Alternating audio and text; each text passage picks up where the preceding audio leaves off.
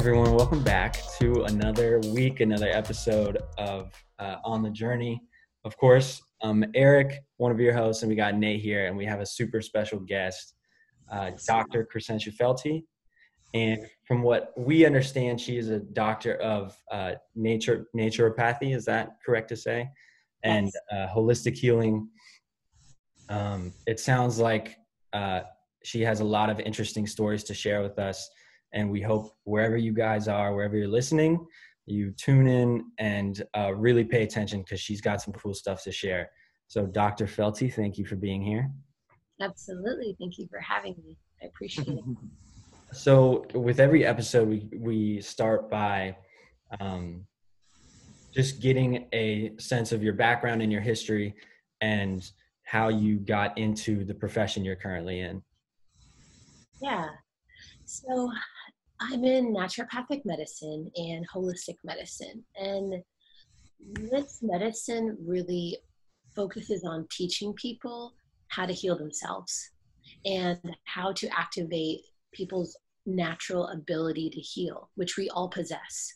Um, you know, when you cut your hand, your immune system immediately activates to recruit white blood cells and inflame the area and grow new skin.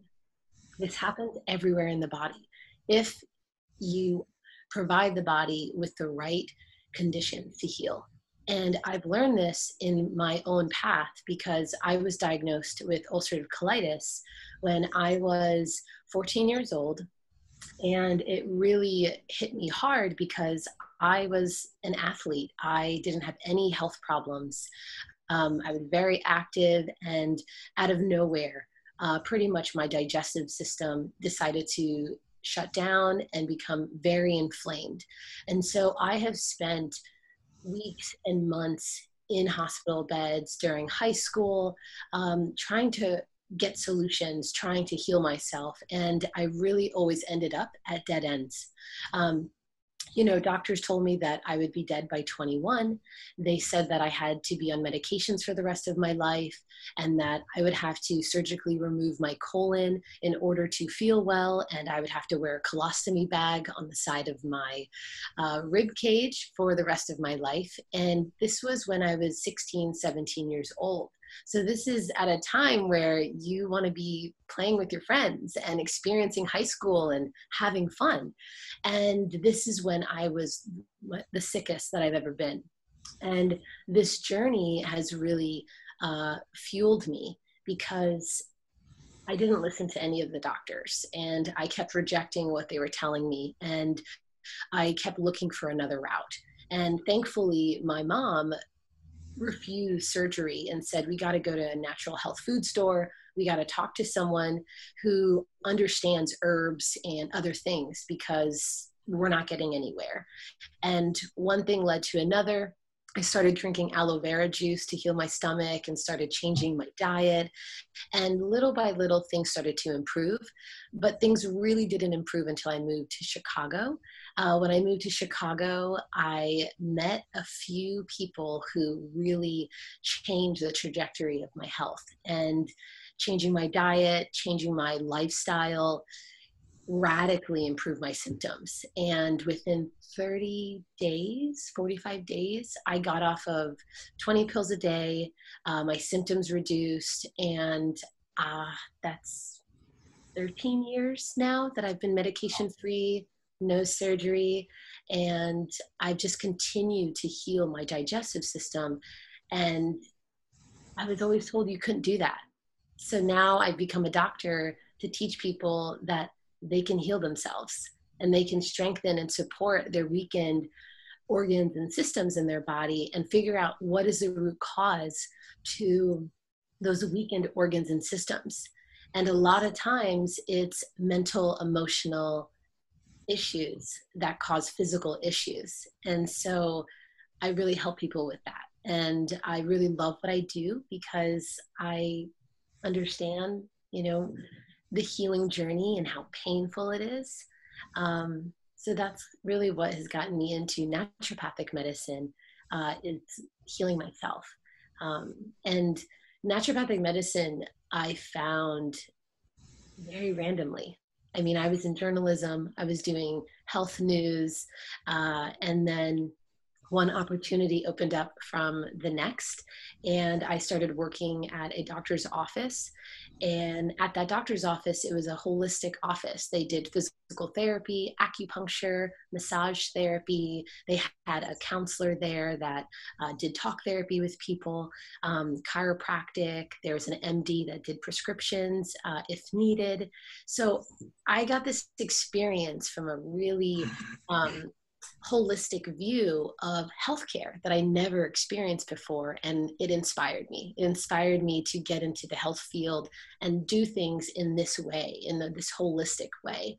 Um, and that's what led me to med school. Okay. Nate, how you how you feeling about that?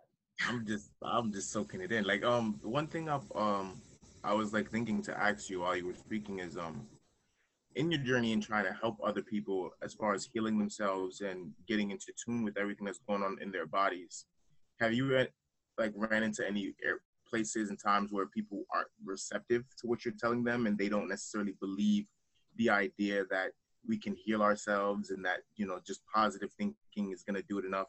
Because I, I feel like people themselves usually just want something more tangible where they feel like they have to take something to actually fix something instead of themselves being the, this problem, the, the solution to their problem? Yeah. So I don't try to change people's minds. I attract people who want to heal themselves, who have a desire to heal themselves. If you don't have a desire to heal yourself, then you're not going to decide to go to a naturopathic doctor. Like you need to be so um, willing to do anything. And that means change up your diet, change up your lifestyle, do deep work and work on your consciousness, work on your trauma. If you're not willing to go there, I don't want to I don't want to even try to help you because you're not going to get the results. You know, everything comes from the mind. So if someone is unwilling, my job isn't to change them. My job is to be here and be ready when they are. That really ties back, and Nate's question ties back to what you said about um, issues stemming from the way people feel mentally and how your your mental state of being can have an effect on your physical being that if you're not mentally prepared to like you said change your lifestyle change your habits then you're not going to be physically ready to heal and no exactly. I think i think it's before we go any further i feel like that's a really point important point to touch on that uh, the mental can really affect the physical. And so what has your experience been with that? Has has the mental uh, people's mental thinking really truly affected um, the way they feel physically? 100% every single time. Your mental health and your mindset is going to dictate your physical health mm. every single time in every single one of us. That's one thing. Like each body is different, each person needs different things, but this is something that doesn't change. This is a natural law, and this is a natural law that most people don't understand and don't understand how to develop. Mm-hmm. That's why, you know, emotional intelligence is becoming a bigger field. That's why um, a lot of things like somatic therapy, I'm sure we'll touch on that, is becoming more of a bigger field because people are in their minds and they're not even aware that their minds are actually causing their physical problems. Are there any direct correlations that you found between like certain mental thoughts and processes to that have directly correlated with certain uh, physical problems? Yes, like everything. Mm-hmm. Literally yeah. everything. Like, like uh, well, you know, just some uh, examples of this is like for the stomach, you know, for digestion. If someone is having a hard time digesting their experiences and their life and they're unable to digest things in a calm way or they or they don't digest them at all. They're just kind of suppressing what they're going through. That's going to manifest in the stomach. You know things like um, arthritis. Arthritis absolutely can be caused from a lack of vitamins um, and a lack of vitamins to balance the immune system. Um, but they also it also can be caused from feeling unloved having constant self-criticism having resentment you know having this lack of love or chronic bitterness there's so many emotions that directly correlate with physical symptoms I love this already. This is I it's so interesting to me because I feel there's been times in my life where I've felt like I've I'm feeling uh an emotion like like you said resentment or anger or whatever it may be that literally makes your body like heat up and you feel hot and you feel bothered. Mm-hmm. and you can almost feel it in your stomach that you feel you can feel that it's beyond mental or emotional or emotional. You can feel something physically changing. Right. and that is maybe where the problems come in the physical problem. And that happens because when you're stressed out you are going to start producing hormones in the body mm-hmm. because mm-hmm. the body is constantly responding to the mind. The body can't discern if oh we shouldn't produce these hormones. She's just stressed out right now. No you're stressed out. So the body's going to go oh stress. Let's turn on that fight or flight stress system that nervous system. Let's increase the heart rate let's increase cortisol the stress hormone.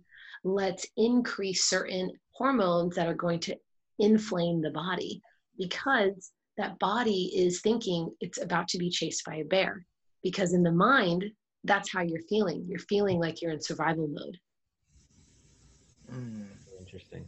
So when you're in constant survival mode these hormones are constantly being produced and you're drowning in these stress and inflammatory hormones and the body now has to adapt to a mind that is stressed out all the time mm-hmm. so now the organs have to adapt to all these stress hormones and all this inflammation not to mention, if you're stressed out, you're probably eating poorly. You're probably not working out. You're probably not taking care of yourself.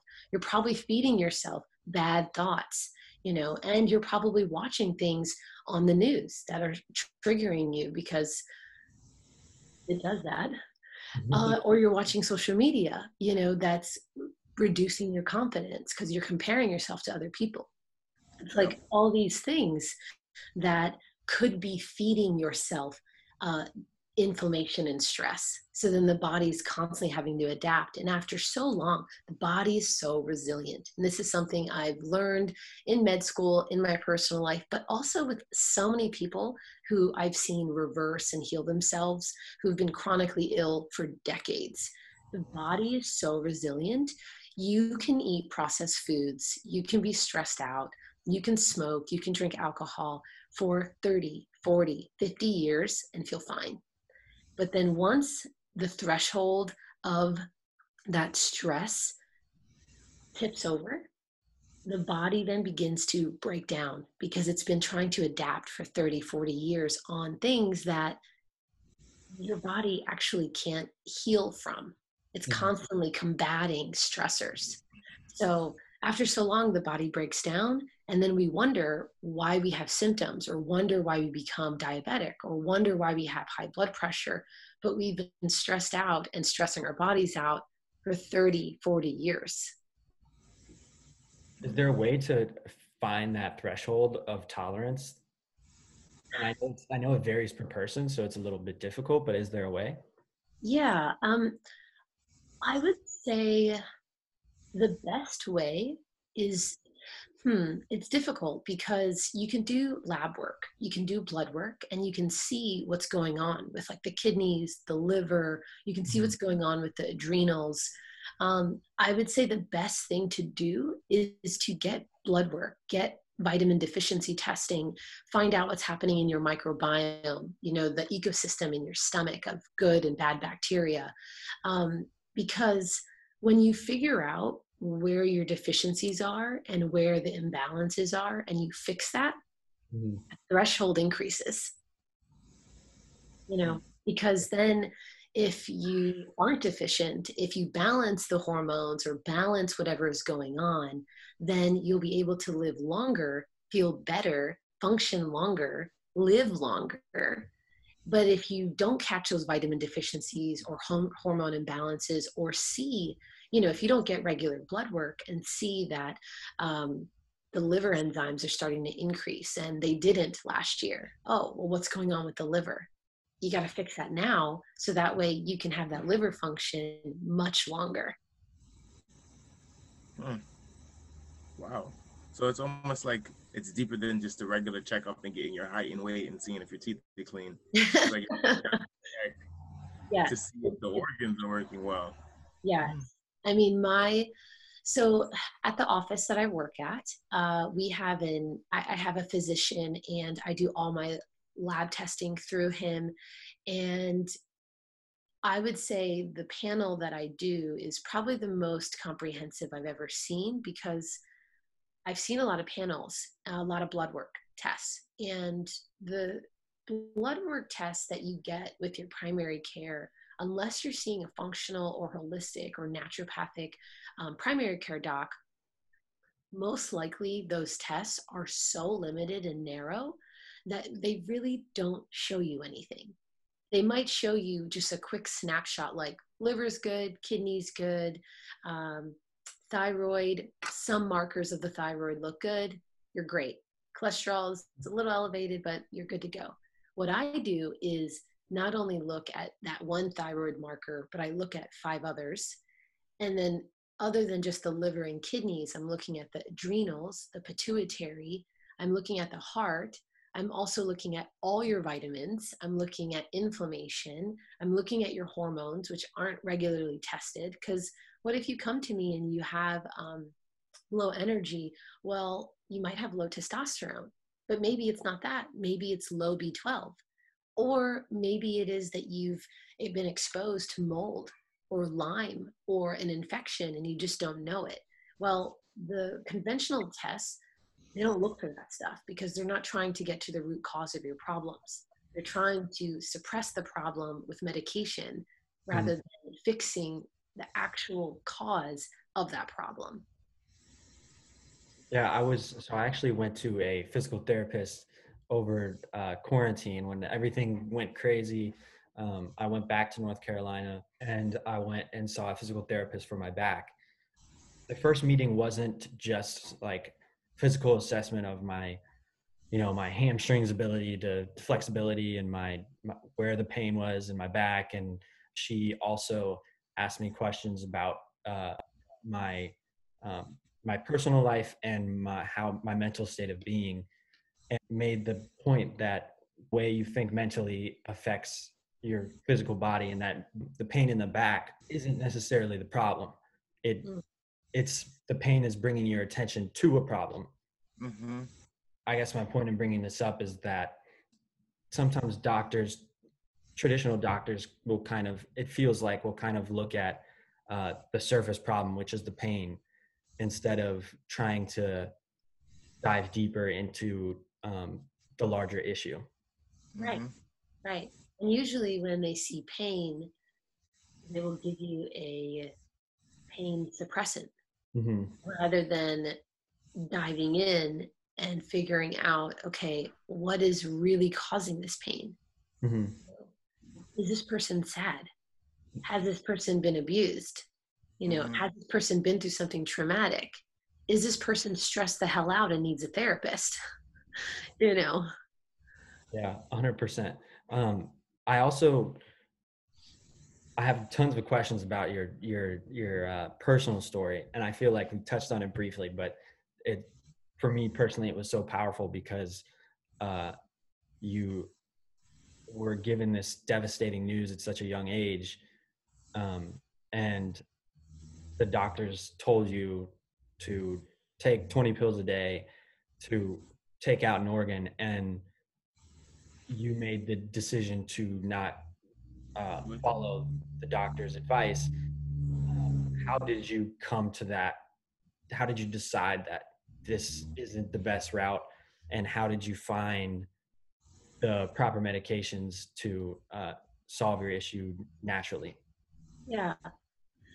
So i mean i'm really grateful for my mom because mm-hmm. during this time you know i'm young i'm 15 i'm 16 i'm 17 and she was the one that they were talking to directly um, her and my dad but my dad had to be home with my brother and sister. So my mom really took the you know she she, she led uh, the forces on that. And i think when they told us that we had to do surgery i think that was the tipping point. It was kind of like no like she's young. Like why would you have to get rid of her colon? Like she doesn't have cancer in the colon. Like that just doesn't it just didn't sound right. It didn't feel right.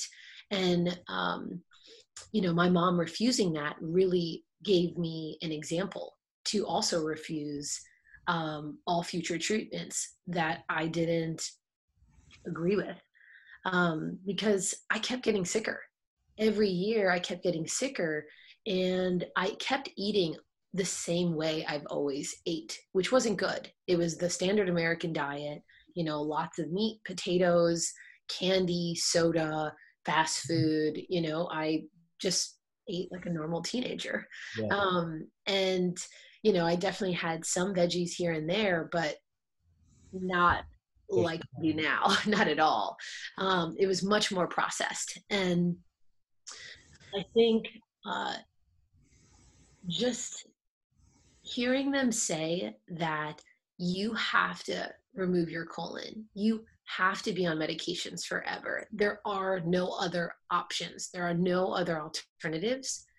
You know, hearing that and not questioning it and just listening to them um, is really important.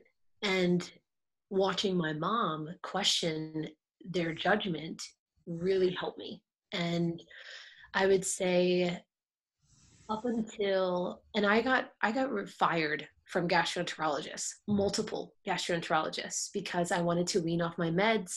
I didn't want to do surgery. And because I didn't want to be compliant to their standards, they fired me. So I, I had to keep looking for different gastroenterologists because I just, nothing that they were saying gave me a solution. You know, no one was helping me understand the mechanism of this inflammatory bowel disease. You know they gave me some pamphlets and said you can keep eating what you're doing. Um, you know do more of a bland diet for now which was like crackers and rice and like the brat diet? Yes uh, somewhat but just really bland not a lot of spice um, not fi- no fiber so don't do vegetables you know because it's too much fiber um, all these things and i followed them and i just didn't get better. And then it was when I moved to Chicago in 2008. I was 20. Um, I was super excited to like start school and the energy of the city. And I started working at a gym here called XSport, and it was right by my college. And it was at XSport that I met a personal trainer, and uh, you know, I, I, still think about him. He's amazing. He's still kicking butt in work and in helping people with their health and diet. But he is he was vegan at the time. And he's like, you know, I've had stomach issues my whole life. And when I went vegan, it really helped me. You know, I would really consider doing a vegan plant based diet and exercising, you know, five days a week and maybe seeing a chiropractor and an acupuncturist. I didn't even know what a chiropractor was. I didn't even know what an acupuncturist was. So I, you know, I'm coming from you know a place where i've only seen gastroenterologists and they've said there's no other way so when i heard that i went okay i'm open like let's do this and i went vegan i went and saw a chiropractor i went and saw an acupuncturist i started working out five days a week and within a month my symptoms went away and it was that dramatic of a change that radical of a change that I went, okay, I'm weaning off my medications. I don't believe anything they've ever said to me. I don't think they understand health. and I'm going to work on healing myself. And I slowly have been doing that since 2008. And I've have never had to be on medication since. And I've never had surgery. And I'm still alive, you know, and I'm still, I'm doing better now than I've ever been. Mm-hmm. And I think that um, listening to your own intuition and also questioning everything that you're being told is so important. And that's what also really drove me into journalism is questioning things and understanding things. You know i wanted to become an investigative journalist to uh, teach people about big pharma and mm-hmm. conventional medicine and factory farming and where we're getting our foods because i realized that the foods that i was eating were inflaming me and I realized that the medications weren't helping me. They were turning off inflammation, which is good if you need it in an acute situation. But long term, you got to figure out what is triggering the inflammation. So that's really what got me to this place is moving to Chicago, meeting someone, and then really owning that and taking my power back and seeing a chiropractor and seeing the acupuncturist and you know becoming so um, disciplined so that way now i have freedom. Mm. that freedom must feel good. It does. It feels amazing. And that's what really uh, that's why i love what i do because i want to support people in giving them their freedom and teaching them that they can take their own freedom back. Because really, I don't do anything. I just teach people that they are the best doctor and they can heal themselves. I just teach them how to do it and also like some things that they can change to enhance their own healing ability too. Mm, optimizing and restoring health, huh? Yes, exactly. There you go. the slogan comes in. So like when I was taking um when I was reading your uh, your bio on your website, which was like, and I'm like I just started reading it. I'm just like she just does everything. Like I'm just reading this, and then at one part it says that you are trained in nutrigenics, mm. and uh, I have absolutely no idea what that is. So can you like clarify a little bit what it is that nutrigenics is? Yes, of course, and it's nutrigenomics. Nutrigenomics. Yes, and nutrigenomics is the study of how the diet influences gene expression. So mm.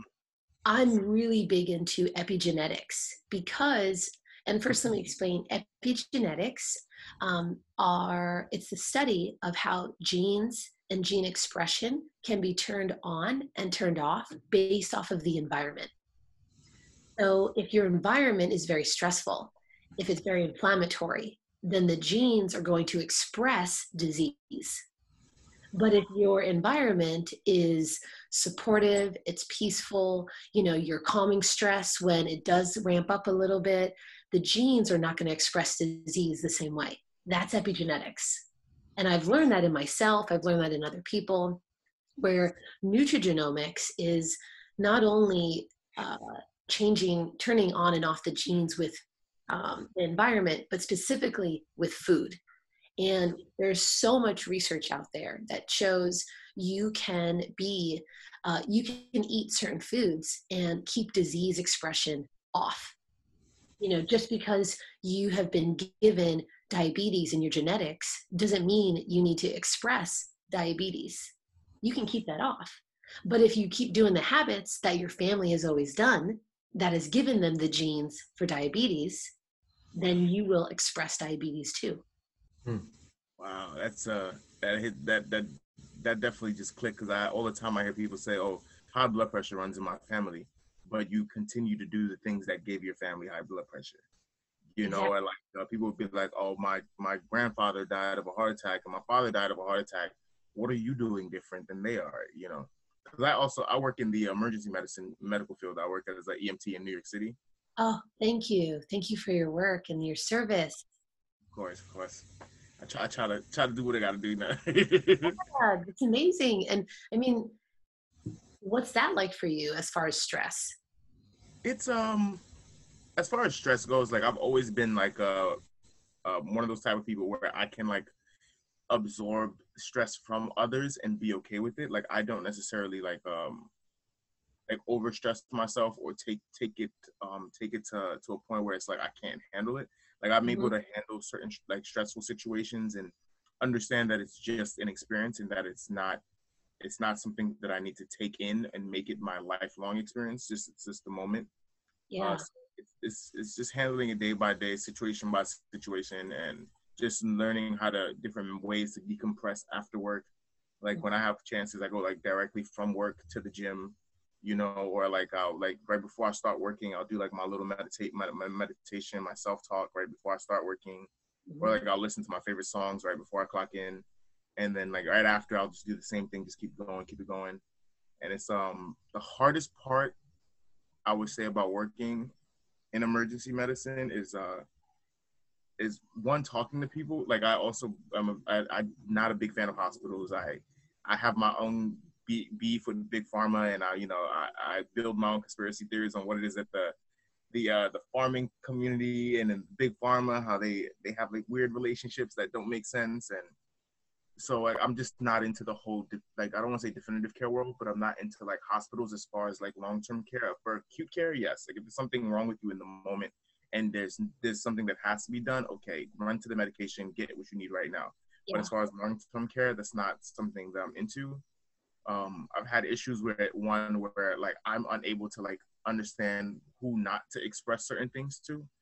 Like for a perfect example, I had a gentleman that we picked up the other day who was um he was in renal failure. He had one of his kidneys removed, and he was running a fever, and he also had a hernia in his stomach. He had um a multitude of other disorders going on. And like when we picked him up, he just like he's a relatively young dude, like 55.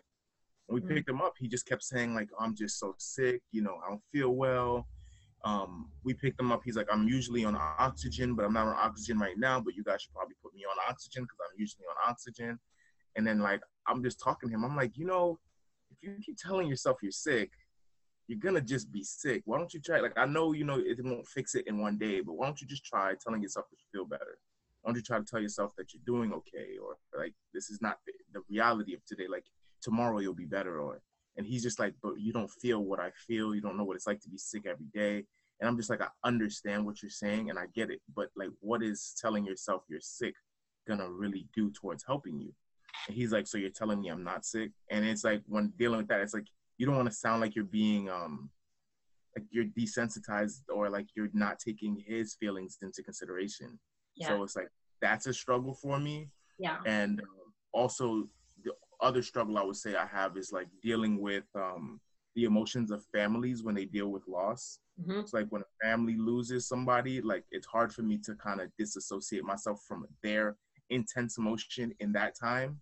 Yeah. and and actually like making that my own so like whenever i deal with that situation it usually drags on for like a week before i can actually like stop thinking about the moment you know yeah yeah it, it, it's so true about the you know you don't want to be insensitive right? But you see that this person is driving their sickness with their thoughts. Mm-hmm. so like how do you tell them that in a way that they'll receive it right? Because probably in that in that space you know their consciousness isn't open to the way you the way yours is. So they can't understand what you're saying. I would say with that guy in the in the ambulance, it's almost like rather than um, asking him to change his thoughts, asking him, you know, when did you start thinking like this? Hmm. You know, like when did you start thinking you were sick?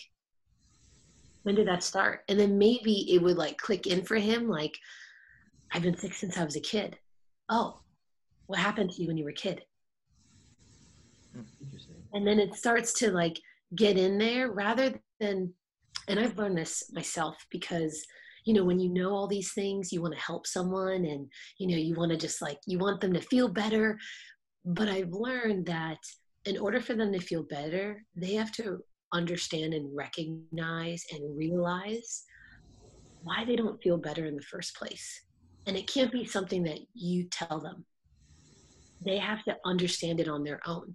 But you can like get them to that place of realization. You know what I mean? But you Mhm. can't tell them like just change your thoughts because their thoughts are happening because of their childhood and their experiences or something traumatic. So that guy, he needs a therapist, Mhm. you know? Mhm. Um, and then uh, what else did he say? Oh, about the death and like holding on to that for a couple days. That'd be so hard. What Yeah. got you into emergency medicine in the first place?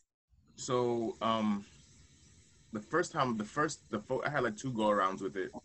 The first time I went around with it, it was because um, I personally had like always had like a love for medicine. I went to a high school. My high school was based around medical studies and biology, Mhm. and um, I was originally in nursing school, and I'm a very impatient individual.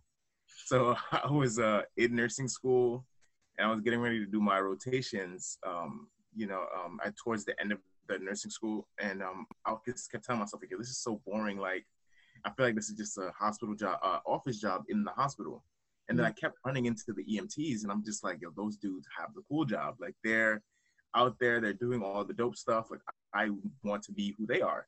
So I left nursing school and I went to uh, medical um, tech school and um, got my license as an EMT. And I started working, and um, at the same at the same time I was working as an EMT, I, oh, I was also working as a bartender, and I was I, I bartended for like eight years, and like I have like a a different passion when it comes to bartending, but I don't necessarily feel as if my passion for bartending actually stems with the actual art of bartending. It's more so just the level of communication that you have with people.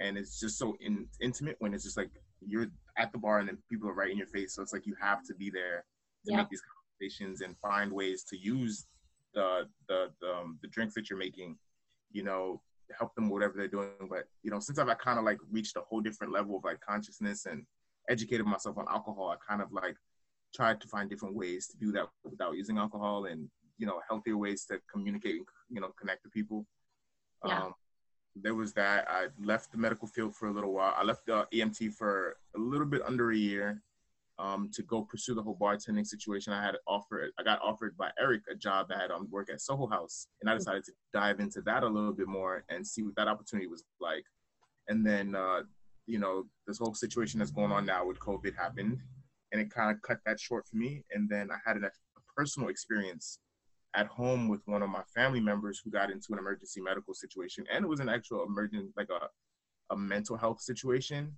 Mhm. And just the way that I responded to the situation, it kind of like jumps, like kickstarted those memories of being an EMT again. And I was like, you know what?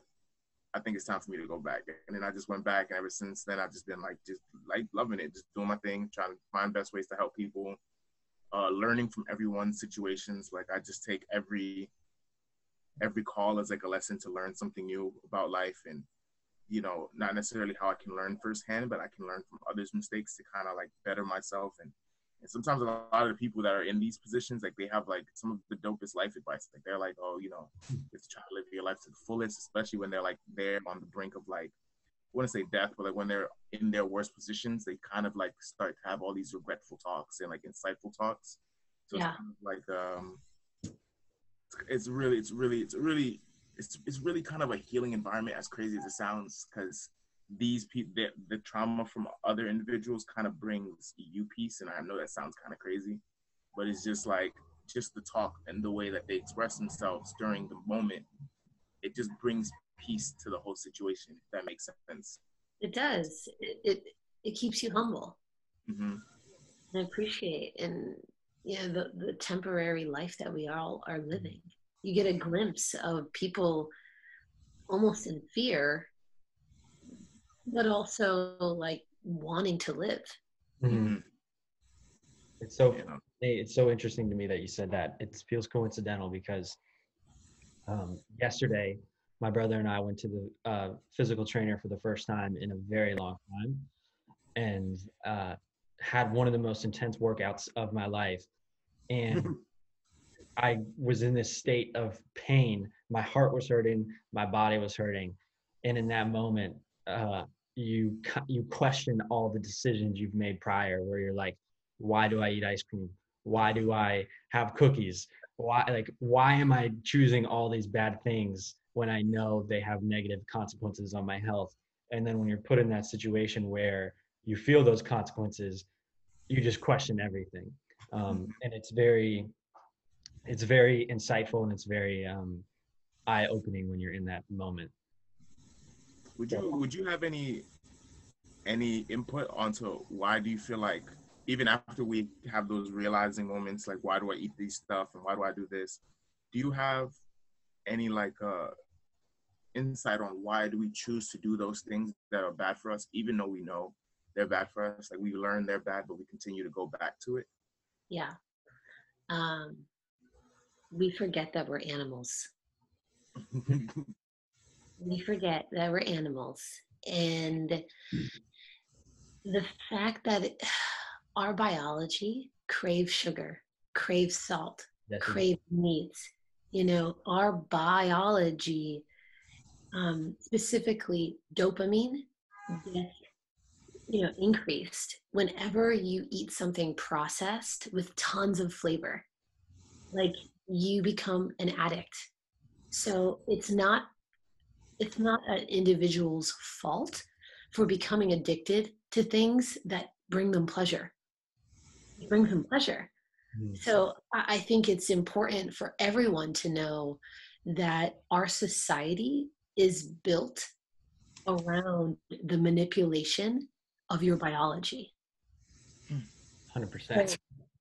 like marketing, um, big big food companies, um, they have learned to literally manipulate us and to make us addicts and want to buy their stuff from advertising to commercials to the flavor to the packaging. I mean, they have really learned what drives purchases and they've really learned what drives addiction because that's what makes them money. So it's recognizing that, okay, I'm addicted to these things because everyone is. So, what am I going to do to set up my life so that way I can reduce this addiction, even though I'm going to be bombarded with advertising and marketing, and they're going to be in the grocery store? I mean, look at our grocery store. It is aisles and aisles and aisles of processed foods.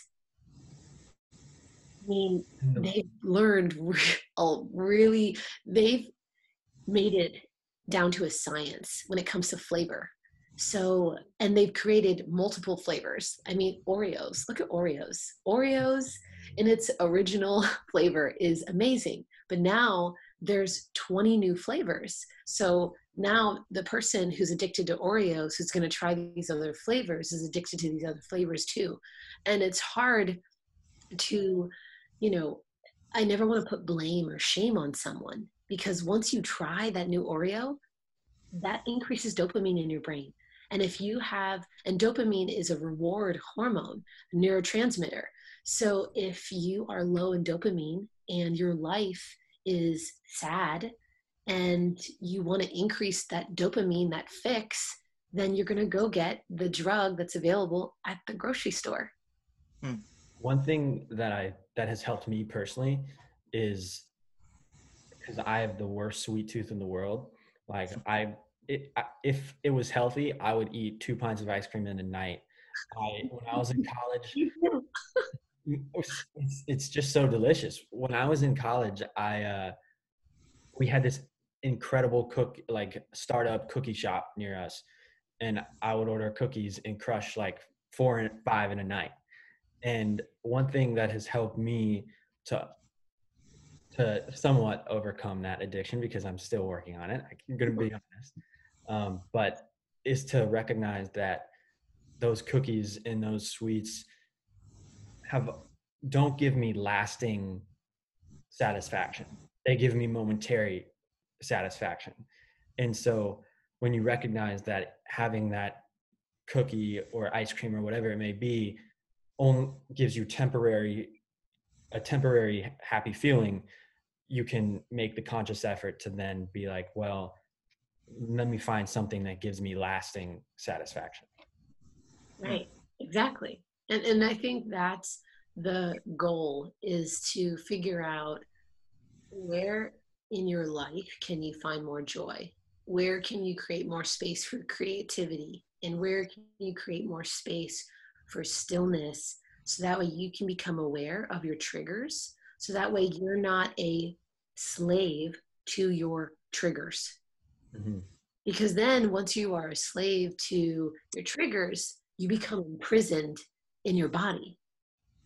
100% yeah. Um so bef- i just want to double check. Do you have any time constraints today? Um i would say in 20 minutes i gotta go. Okay.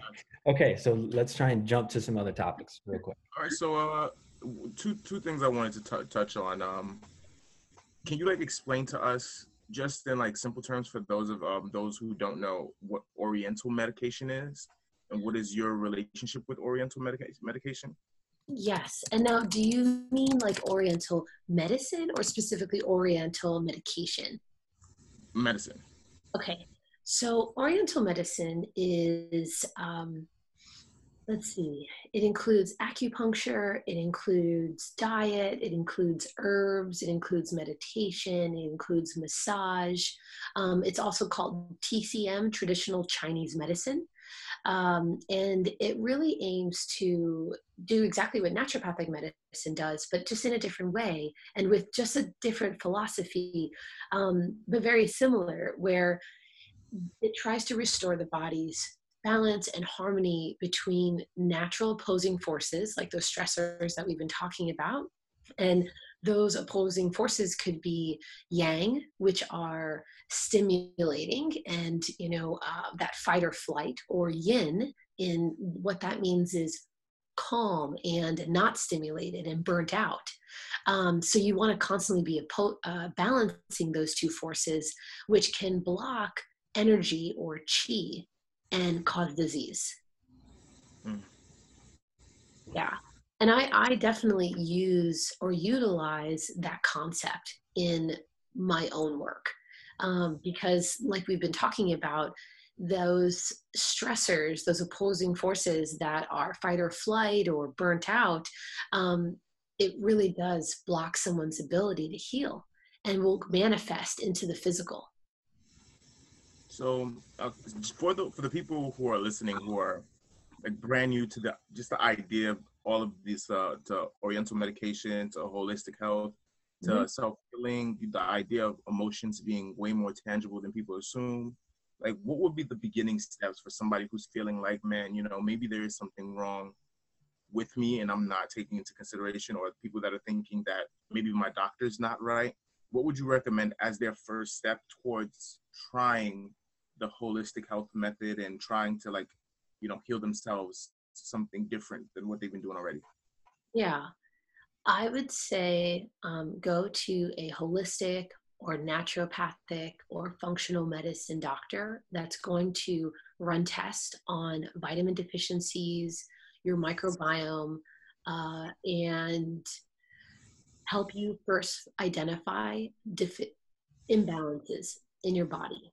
And then, along with that, go see a therapist and talk to them about your experiences and your childhood and become more self aware of who you are and why you are the way you are. And then, after that journey, I would say both the therapist and the practitioner are going to really help support you and strengthen you and help you become more aware of your habits and your lifestyle and your diet and your thoughts and all those things. And then once you've done that, I would say, depending on the age, depending on the person, I would then go into psychedelic medicine. Mm-hmm. Um, and I going to go next with my question. yeah, I probably once you work on the physical, the mental, then I would go to the emotional and spiritual, and that's with psychedelic medicine. Mm. And what what role has psychedelics, or do they play in the healing process? And like, what is their effect on human beings that uh, has been found to be um, positive and helpful? Yeah, so, psychedelics uh, have a huge body of research supporting their efficacy. and they have been shown to help resistant depression. Uh, they have been shown to help anxiety, PTSD, OCD. Um, they have been help. Uh, they have been shown to help migraines, allergies, addiction. They help with emotional processing. They help with trauma. Um, they help someone love themselves and love the earth again and become connected to life and they help um, they help you resolve resentment that might be eating you up inside and might be holding you back from your true potential in this lifetime hmm, you know i have to i definitely have to to see what your thoughts are on this like um because I've uh, I haven't like done it in any professional environment, but I have tried out some psychedelics before, specifically psilocybin. Mm-hmm. It was after my first time, you know, trying it out. And for people who don't know what psilocybin, just the mushrooms or magic mushrooms or whatever they call them. Yeah. But, uh, so um, I tried it, and it was like after my first experience, I was like, I literally sat there and I asked myself, why is it that everybody cannot have this experience? Like I felt so grounded and like it was like um it's almost like you come out and while you're in it, it's almost like you're not I want to say necessarily like a mental fog, but it's almost like you're in a mental disillusion where your mind basically becomes who you are. Or and it's like I had to ask myself like uh you guys swear? Mm-hmm. Yeah, we're here, we're here. Okay. You're frozen. So, I had to I had to kind of like ask myself like uh how come this is not something that everybody gets to experience? You know, I, I felt so light after. I felt so like open after. I felt like I can express myself better. Like I wasn't able to speak to my family a certain type of way, and like literally the day, the next day after, I was speaking to them like an entirely different person, and it was just like why do you do you have any idea or what is your your feelings towards why do you think um certain things like uh like uh like a psychedelics or like natural stimulants are frowned upon in the medical community when it's been found that they have such positive effects on individuals who are dealing with emotional distress or emotional issues. Yeah. Um, one i think it's really cool that you had that experience. Really cool. And that and that is I mean, that's really what also drove me to become a psychedelic therapist is my own experiences like that and my own like revelations and you know realizing like oh my goodness you know my childhood i saw it this way and with psilocybin it helped me see it another way. It helped me see it from my dad's eyes from my mom's eyes from my neighbor's eyes. It helped me see it in such a multiple perspective that all resentment just disappeared. And that was a huge part of healing for me. And i think what is such a catalyst for other people. And you know regarding uh, psilocybin and the medical community i would say that we've been in a psychedelic renaissance and the past 60, 70 years, we have been accumulating research and evidence that now, beginning in 2021, psycho, uh, psychologists um, and psychiatrists are now going to be able to choose a psychedelic rotation. Wow. Because it is the future of mental health. Um, and as far as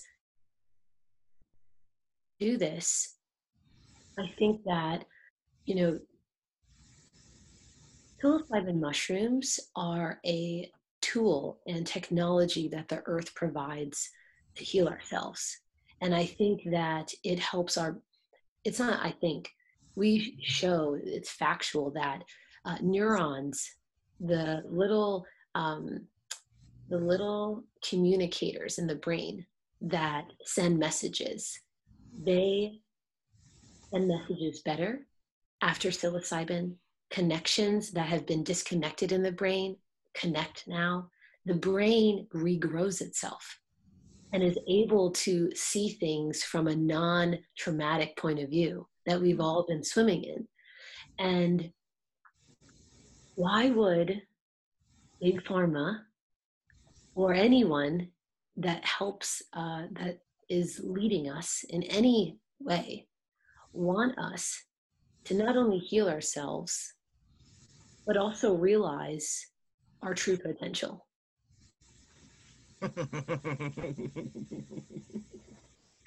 It's a it's a um for anybody who really caught that statement it's like uh it's like yeah bro it's just like it just it just ties into a lot and it just makes so much like why would it's just like they seem to be here to help us. That's what their message is. But it's like why would they want us to actually help ourselves? No if they did they would teach diet and lifestyle. They would teach emotional intelligence. They would teach somatic therapy to children. But i think we're heading in that direction because so many of us are becoming aware and so many of us are learning about psychedelics. I think that the more that people do it in the right set and setting and do it with i i personally think that if you do it with a therapist or a guide at least for the first few times. So that way you can get the most healing um, and then you can continue and do it on your own. Um, after that guide and therapist can can talk to you about the dose and like what is best for you and your body i think that it's really important um, for our society to evolve and to become better. I mean psychedelics specifically psilocybin because it's so natural and comes from the earth literally makes us better people. Like mm-hmm. we need that more than ever right now. It makes us kind and compassionate and mm-hmm. understanding, which to me is the most important thing. Yes, and it, it really does. I mean, psychedelics uh, are called entheogenic, and what that means is mind revealing or mind opening. Mm.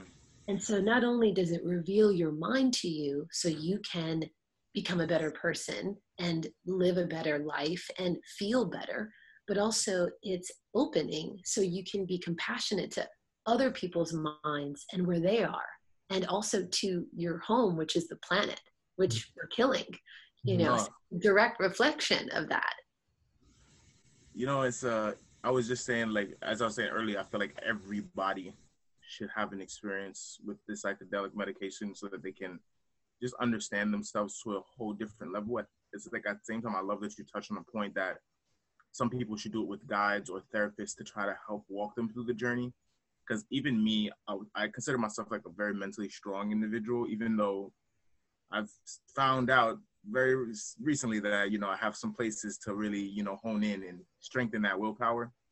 But mm-hmm. um, I've told myself as well, like, you know, I was strong enough to hold myself from having bad experiences on psychedelics, but I can think of a million people who I who need to try this, but I don't think they should ever do it alone because the truth of their mentality of the of their subconscious would literally eat them alive.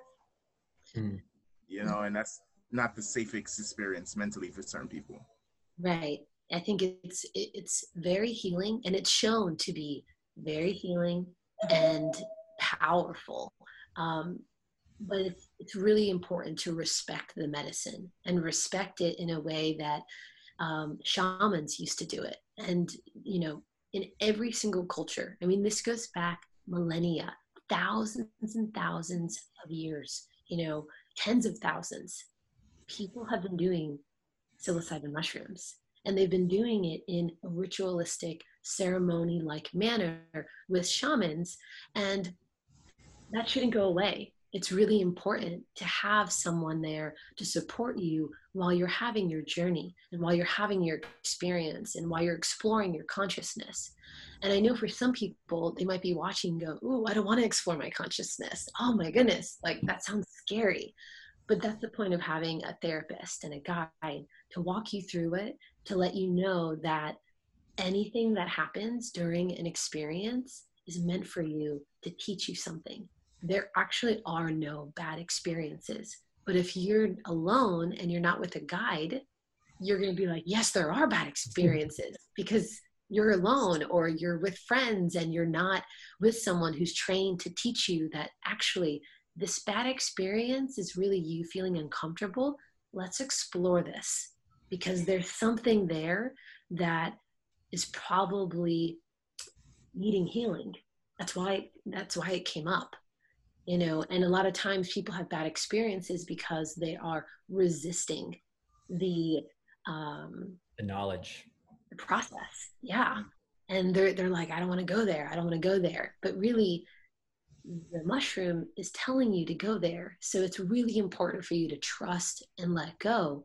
And i think that's what a lot of people have a hard time with when it comes to depression and anxiety they don't know how to trust they don't know how to let go because they've been taught not to do those things so it's important to have a therapist or guide who's trained um, for the first couple times uh, to really help you explore it in the most safe and healing way. Yeah. Yeah. I, um, my opinion on it is that the brain is like the biggest puzzle in the world to me.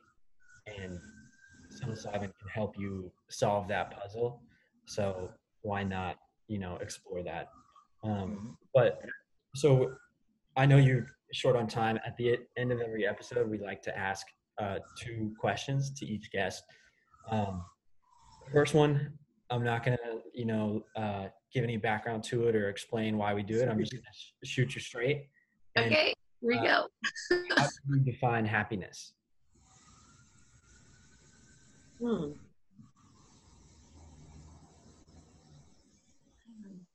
Happiness.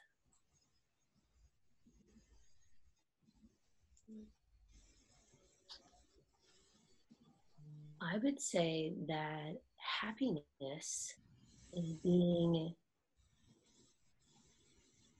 content with who you are. Mm. Agreed. Full heartedly agree. and that's hard. That's hard. It's hard to get there. 100%. And it's hard to, you know, you can't tell someone to think themselves happy. You can't do that. You know, because again, their thoughts have been created from the time they were in the womb until they were seven years old. You know, that's when your subconscious is formed. So if your mom or dad gave you thoughts that are negative, that make you feel unwanted or not good enough or whatever the case, you can't tell someone, you know, just think happy, just feel content, you're great, you're amazing, because deep down, they don't feel that mm-hmm. you know, because they've been trained to not feel that. Um, and I think that is really where psychedelics help. They really can help with the subconscious um, and helping someone feel happier about who they are and feel more content about who they are. But the other thing with happiness is that happiness is it's a feeling, and feelings are temporary. So hmm. it's a contentment of who you are, but also you're not going to always feel happy. Happiness is something that I think it's like um, it's something to appreciate when you feel it, but don't expect to feel it all the time. Because I mean, even myself, after doing lots of psychedelics and healing myself, I don't feel happy all the time. I feel stressed. I feel fear. I feel sad. I feel depressed. I sometimes don't feel good enough. And have to work on all the other things to um, support and strengthen my mindset. But I do have to say that with psychedelics, I definitely feel happier than I've ever felt. Sick. That's beautiful. All right. And our second question is um, what is your idea of success? Mm, good one. So it's changed. It's recently changed. Um, I would say before success was, you know, having a career that provided you a good amount of money so you can be comfortable in the way you live. Um, but now I would say that success is not a destination. Success is an action, just like love when you decide to work on what you enjoy and when you work on that every day, that's success. It's an action. I think it's a verb. I don't think it's a place. Well, that's wow. a, I love both those answers, and they're unique to anything we've gotten before. So good. I have I have 15 minutes. Oh, do you? I have 15 minutes. Oh, okay. Well, I have more questions. Okay. Sure. Um, one thing I heard you mention earlier uh, was uh, some somatic therapy. I've heard you mention it a few times, but I have no idea what it is. Do you mind? Yeah. Absolutely. So, somatic therapy is, let's see, it is, it's holistic. Uh, and what it does is it focus focuses on how the mind and body are impacted Okay. and it helps someone um, so let's see here when someone goes through trauma and they go through experiences what happens is that trauma is stored in the body and so in order for someone to release trauma they have to not only work on thoughts but also recognizing what's happening in the body and a lot of times people are always wrapped up in their head. You know, they're always wrapped up in overthinking or what am I going to do or my goals or what I have to do later. But they're not thinking about how their legs feel or what they're hearing or what they're smelling or what chair they're sitting in and how that feels, you know, how it feels to be supported by that chair. So somatic therapy helps someone get in the body and not only um, get in the body, but listen to the body's story because the body holds emotions and feelings in different places that you've stored. And somatic therapy is just this gentle way of helping someone use their thoughts to get in the body and help them get out of their head so much. So, an example of uh, somatic exercise. Um, actually, if, if you guys are open to it, we can do one. I'm so down. I'm so down. Okay. So, and I'll do it with you.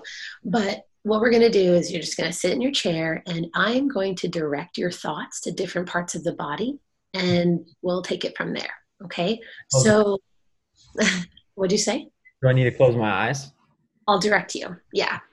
So, first, just take a look around the room that you're in and take in what's around the room. Look at the walls, look at the floor.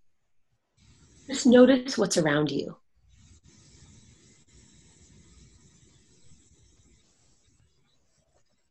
And then notice what you hear inside and outside the room.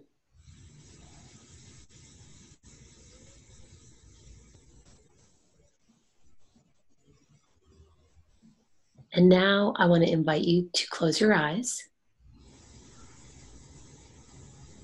And I want you to bring your awareness to your feet on the ground.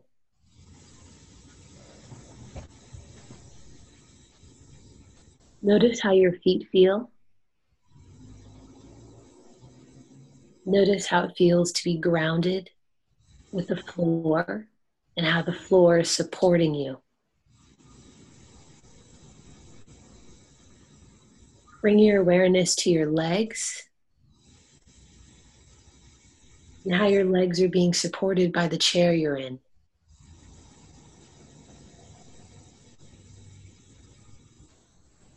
Notice your spine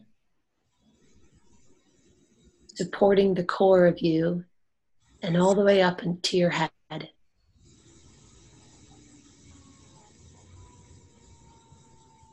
Notice your shoulders.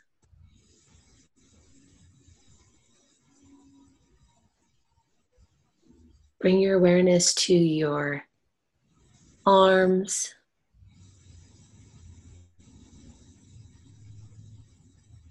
Bring your awareness to your hands.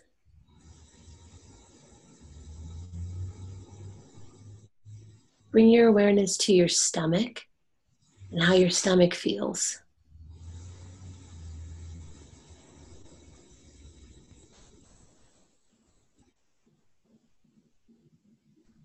And now I want to invite you to think about one of the best days of your life.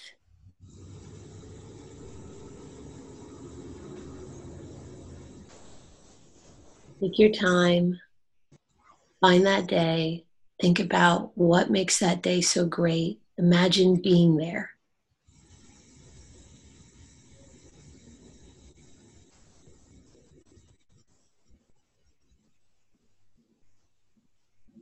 Notice what is happening in your body by thinking about this day.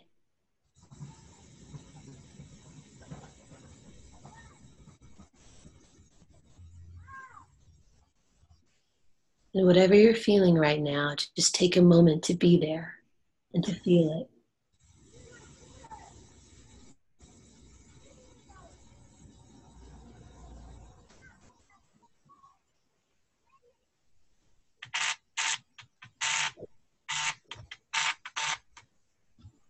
And now I want you to bring your awareness back to your feet. I'm going to invite you to come into the present moment and notice what you the sounds inside and outside the room.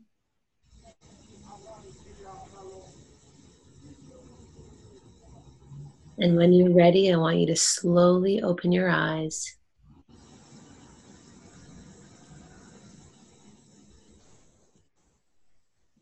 And welcome back.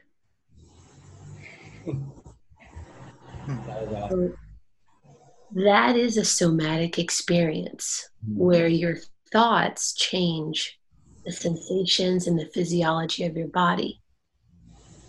And let me ask you both. Let's start, Eric. Mm-hmm. How was that for you? Uh, for me, it was um, relaxing mm-hmm. And um, reassuring. It, it, made me feel uh, more connected to earth and to, hmm. to life and um, i also was able to experience that happy moment that i went to and it kind of took over my my legs and my body and uh, i was just I, it was very blissful Mm-hmm. So it was a powerful experience for me. Yeah. And that's this is called resourcing. So what I just what we just experienced is you have this resource that you can tap into and you can do this exercise on a daily basis and get to that happy place and feel bliss whenever you're stressed out. Well, I'm going to do that a lot. How about you? Uh, it was very, very humbling and um, and very um, it made me very feel very appreciative for like um, just like um, my body parts and the roles that they play, and like even up to my shoulders, giving my arms support so that my arms can lift things and my mm-hmm. feet being the foundation so that my legs can actually work, the spine being there to hold my core up so that my lungs can expand.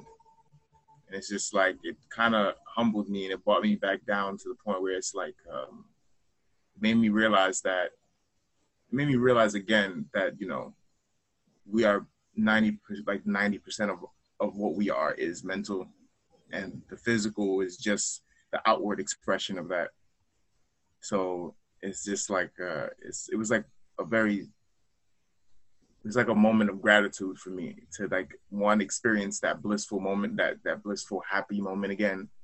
I was thinking about um when I we won a championship game back in high school when I was playing rugby and it's just like I felt that rush of adrenaline again and it's like I felt like almost like my legs activating and it's just like just understanding just like that simple thought helped my body almost reconnect to the moment. It's like very humbling and it brings into perspective the things that on a on a daily basis that I think about that I allow my body to connect to. And it almost you know makes me want to take more heat into that and feed myself more thoughts that are going to make my body actually step into a future that I want for myself. Mm-hmm and you know actually just change it to have that actually help change my reality. That was actually crazy. yeah, and and I'm so happy that you both had a good experience. And you know, imagine for anyone watching this, just you know, listening to the power of just bringing yourself back to a happy day. Imagine the opposite and what happens in the body when you are thinking about things that aren't happy and that aren't you know going to make you feel good. Think about the bodily sensations that happen in the body with those thoughts. That's hmm. that's so eye-opening and it's kind of what i was referring to earlier when i said uh, there'll be moments where i think of something negative or uh, I, am feeling resentment or pain uh, emotionally and I can and then start to feel it physically, and my body gets hot, and uh, it makes me recognize how uh, I the the positive moment that I just had when we did that exercise was so like genuinely was very powerful, and I like I felt it in my heart, and I felt like happy and giddy almost, mm-hmm. and I now recognize that I don't allow myself to feel that enough. And I recognize how powerful those bad thoughts can be and that I need to be aware of them and consciously make an effort to suppress them when not suppress maybe that's the bad word because that I guess therapeutically it's okay to recognize them so you can get past them but just to know that I need to figure out a way to allow myself to think positively as well, you know? Yeah. And you know, with the, with the emotions and the feelings, one thing, like you said, you don't want to suppress them. When you're feeling negative, it's important to not suppress it. It's important to be curious and ask yourself, why am I feeling this way? what might be triggering this? You know, is it something I'm doing? And if it's something like grief or it's something like um, something that legitimately makes you sad, it's important for you to feel that sadness and to create space from maybe your professional life or your personal life to feel your feelings and not to suppress it. Because mm-hmm. the problem is that we suppress our emotions so it's important to process them and release them and then feed yourself good, you know, feelings as well. But it has to be this dance of both. Yeah. And I have think, been, um, sorry, Nate, you go ahead. You go ahead. I've been like, I've been the, ever since like I've started like um, being a slightly more conscious to just my presence I've been putting myself on a journey to where I want to just connect to myself on a spiritual level, and um, being in this like a being in like in a conscious state to just your existence. You notice like you notice how just the negativity and the failures in life kind of like they play a huge role in bringing you bringing you down and like kind of like creating these diseases in your body. So I've always like I've I've just started this new thing where I tell myself I acknowledge no failure and no negativity in my life. Like I don't give it any place to stand and I do not acknowledge it. So it's like even when I have quote unquote negative emotions, like when I when I'm feeling angry or when I feel anxious or when I feel sad or grief stricken, it's almost like I don't necessarily try to now I don't try to suppress them, but I try to give these emotions space and I appreciate them. And I try to recognize what it does to my body when I'm feeling anxious or when I feel frustration and anger, what what is it doing to my body? And instead of trying to like tell myself, no, you're not angry, I try to take the moment and be like, okay, you're frustrated. What is this doing to your body and how can you, how can it help you move forward in this situation? How can this, this, this, uh, this state that your mind is putting you in, what is this in a response to? And how is it being used to help you progressively move forward. Yeah. And it's it's just like that self-talk when not even like even when I do these things and I have that self-talk, it doesn't even allow the negative the negative thoughts to even creep in.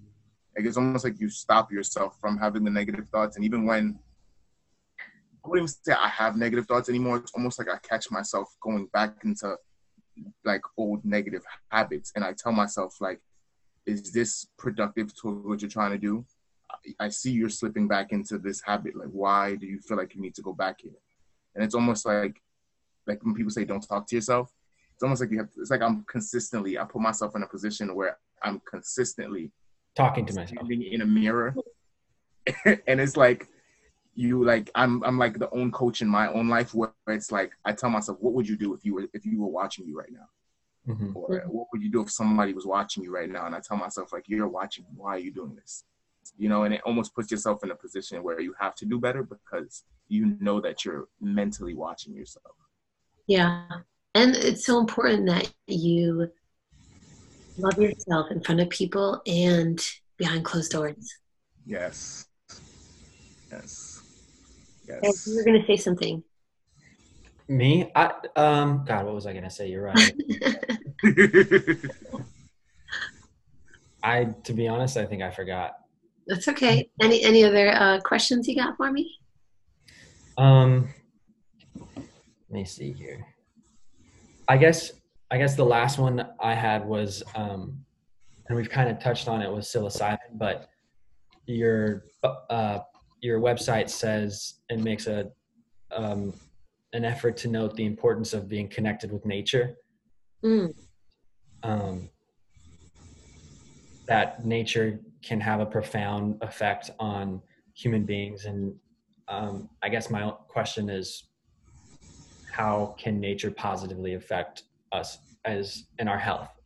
Yeah, yeah, no, it's a really good question, and so nature. Um, hmm, gosh.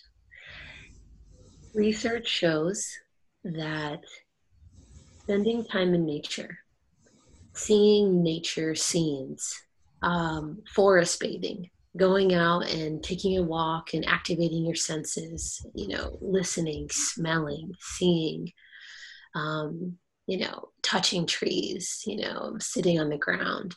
All of this can decrease blood pressure, can heal wounds faster, decreases violence, hostility, decreases attention deficit disorder, decreases depression, decreases anxiety, enhances creativity, increases energy. You know, children in rural areas that are more uh, that have more exposure to nature have less ADD and focus problems because of their connection to nature. Because when you remember, we're animals. And I think the problem is that we are building our society and cities away from nature and killing all the nature, which I'm not happy about. But what do we do? You know, what do we do? And this is something that it's, it's a much bigger conversation, but nature calms us and also brings um, it's like a mirror for our consciousness. You know, when you go for a walk in nature, you know, you can do self reflecting and it can be scary. You know, you could meet parts of yourself that you know existed. But in doing that and working through that and, you know, having those reflecting moments, you can support your mental health and physical health. Um, I mean, earthing, you know, earthing is the, uh, it is the practice of standing barefoot on grass or dirt. This is shown to heal wounds faster, decrease inflammation, improve sleep, help release emotions, um, and doing that 20 minutes a day. You know, research shows that spending it, you need to spend a minimum of two hours in nature a week to feel a sense of well-being how many people are not in nature two hours a week and feeling anxious? You know, feeling, uh huh. Yeah, in New York, we are surrounded by brick and man-made things. Mm-hmm. Um, and it's funny you said that thing about earthing because uh, over the summer, one of the most enjoyable things I did was uh, I would go to Central Park with my friends, and uh, we'd go to the Great Lawn, which just is a giant open field, Mhm. um, and we lay out our towels and we take off our shoes and shirts and just be barefoot running around in the grass throwing the football around and every time i took off my sock and my feet touched the earth it felt it felt so great Mhm. Yeah. Yeah. I I mean, the evidence for nature exposure and improved health outcomes is outstanding. Mhm. I mean, recovery time from surgeries and cancer. Um, you know, I mentioned blood pressure already, which so many people um, are dealing with, but it really can have such an impact on um, our physiology. And there's, I mean, I would even say that many children and many people are suffering from nature deficit disorder. NDD right there, bro.